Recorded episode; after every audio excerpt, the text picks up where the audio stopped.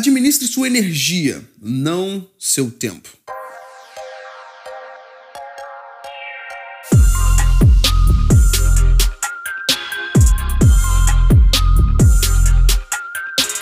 Olá, seja muito bem-vindo a mais um episódio de Mindset. Eu sou o Felipe Santos, líder fundador do Kingdom Movement e o apresentador desse programa existe para que a transformação no meu e no seu mindset aconteça a nível semanal. No episódio de hoje, nós continuaremos a mergulhar fundo no livro Gerenciando a Si Mesmo e na reflexão de hoje seremos encorajados a administrar melhor a nossa energia ao invés do nosso tempo. A maioria de nós reage a crescentes exigências no trabalho com o aumento da carga horária, o que inevitavelmente acarreta prejuízos físicos, mentais e emocionais. O autor desse capítulo, Tony Schwartz e Catherine McCarthy, eles começam esse capítulo com uma história, não uma história, né, um relato de alguns aspectos da vida de um empresário e muitos desses aspectos podem ser encontrados na minha vida e na sua vida. Eles dizem a respeito desse empresário que ele é casado, pai de quatro filhos, e quando eles se encontraram, né, o autor com esse empresário, há ano atrás, ele trabalhava 12, de 12 a 14 horas por dia. Sentia-se sempre exausto e tinha dificuldade em se dedicar à família à noite, o que o deixava culpado e insatisfeito. Dormia mal, não tinha tempo para se exercitar e raramente fazia refeições saudáveis. Era comum que almoçasse um sanduíche qualquer andando pela rua ou mesmo na mesa do trabalho. E a experiência desse empresário chamado Wenner não é uma exceção, sim ou não?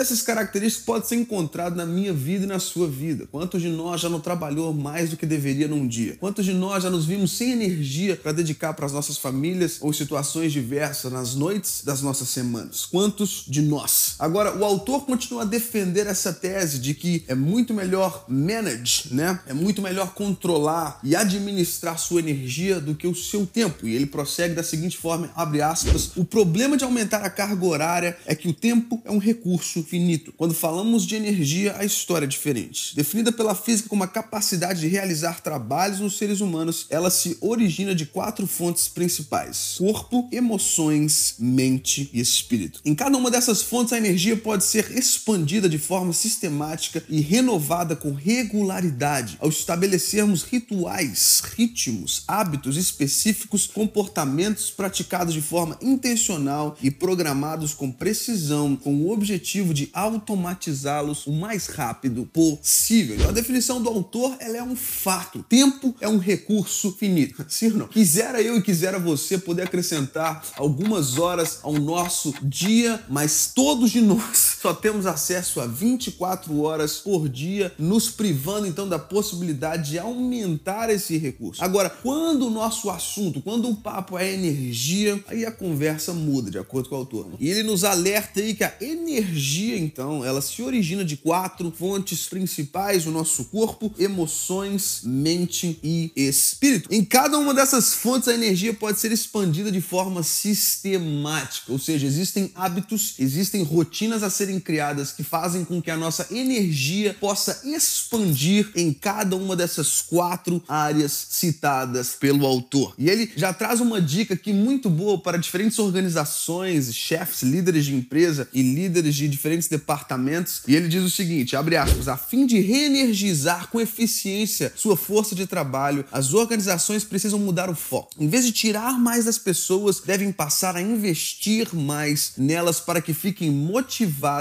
e com condições de dar mais de si no trabalho diário. Para se recarregar, os indivíduos precisam reconhecer o custo de comportamentos que roubam a vitalidade e, a partir daí, assumir a responsabilidade de mudá-los, independente das circunstâncias. Já está comprovado e o autor defende isso aqui que o aumento da carga horária não é a solução para o aumento da produtividade. E nos próximos episódios a gente vai mergulhar ainda mais nessas quatro fontes de energia e a gente vai entender um pouco melhor e nos tornaremos ao final desses episódios melhores administradores da nossa energia. Agora, a pergunta para você hoje, que eu tenho para minha reflexão e para sua reflexão, que ações você pode tomar hoje para que você possa ter mais energia para trabalhar? Que ações podem ser tomadas na sua vida hoje para que você possa acordar melhor, para que você possa acordar mais pronto para produzir, mesmo ainda em meio à quarentena? Reflexões para mim e para você, e pouco a pouco, episódio episódio após episódio, a gente vai entender um pouco mais de como a energia pode ser expandida no nosso corpo, nas nossas emoções, na nossa mente e no nosso espírito. Amém! Para mim é um privilégio compartilhar isso aqui com você e você sabe disso. Me conta aqui nos comentários o que foi gerado na sua vida nesse episódio e a boa notícia é que nós temos um encontro marcado na semana que vem. Amém? Que Deus te abençoe poderosamente. I'm out. Peace.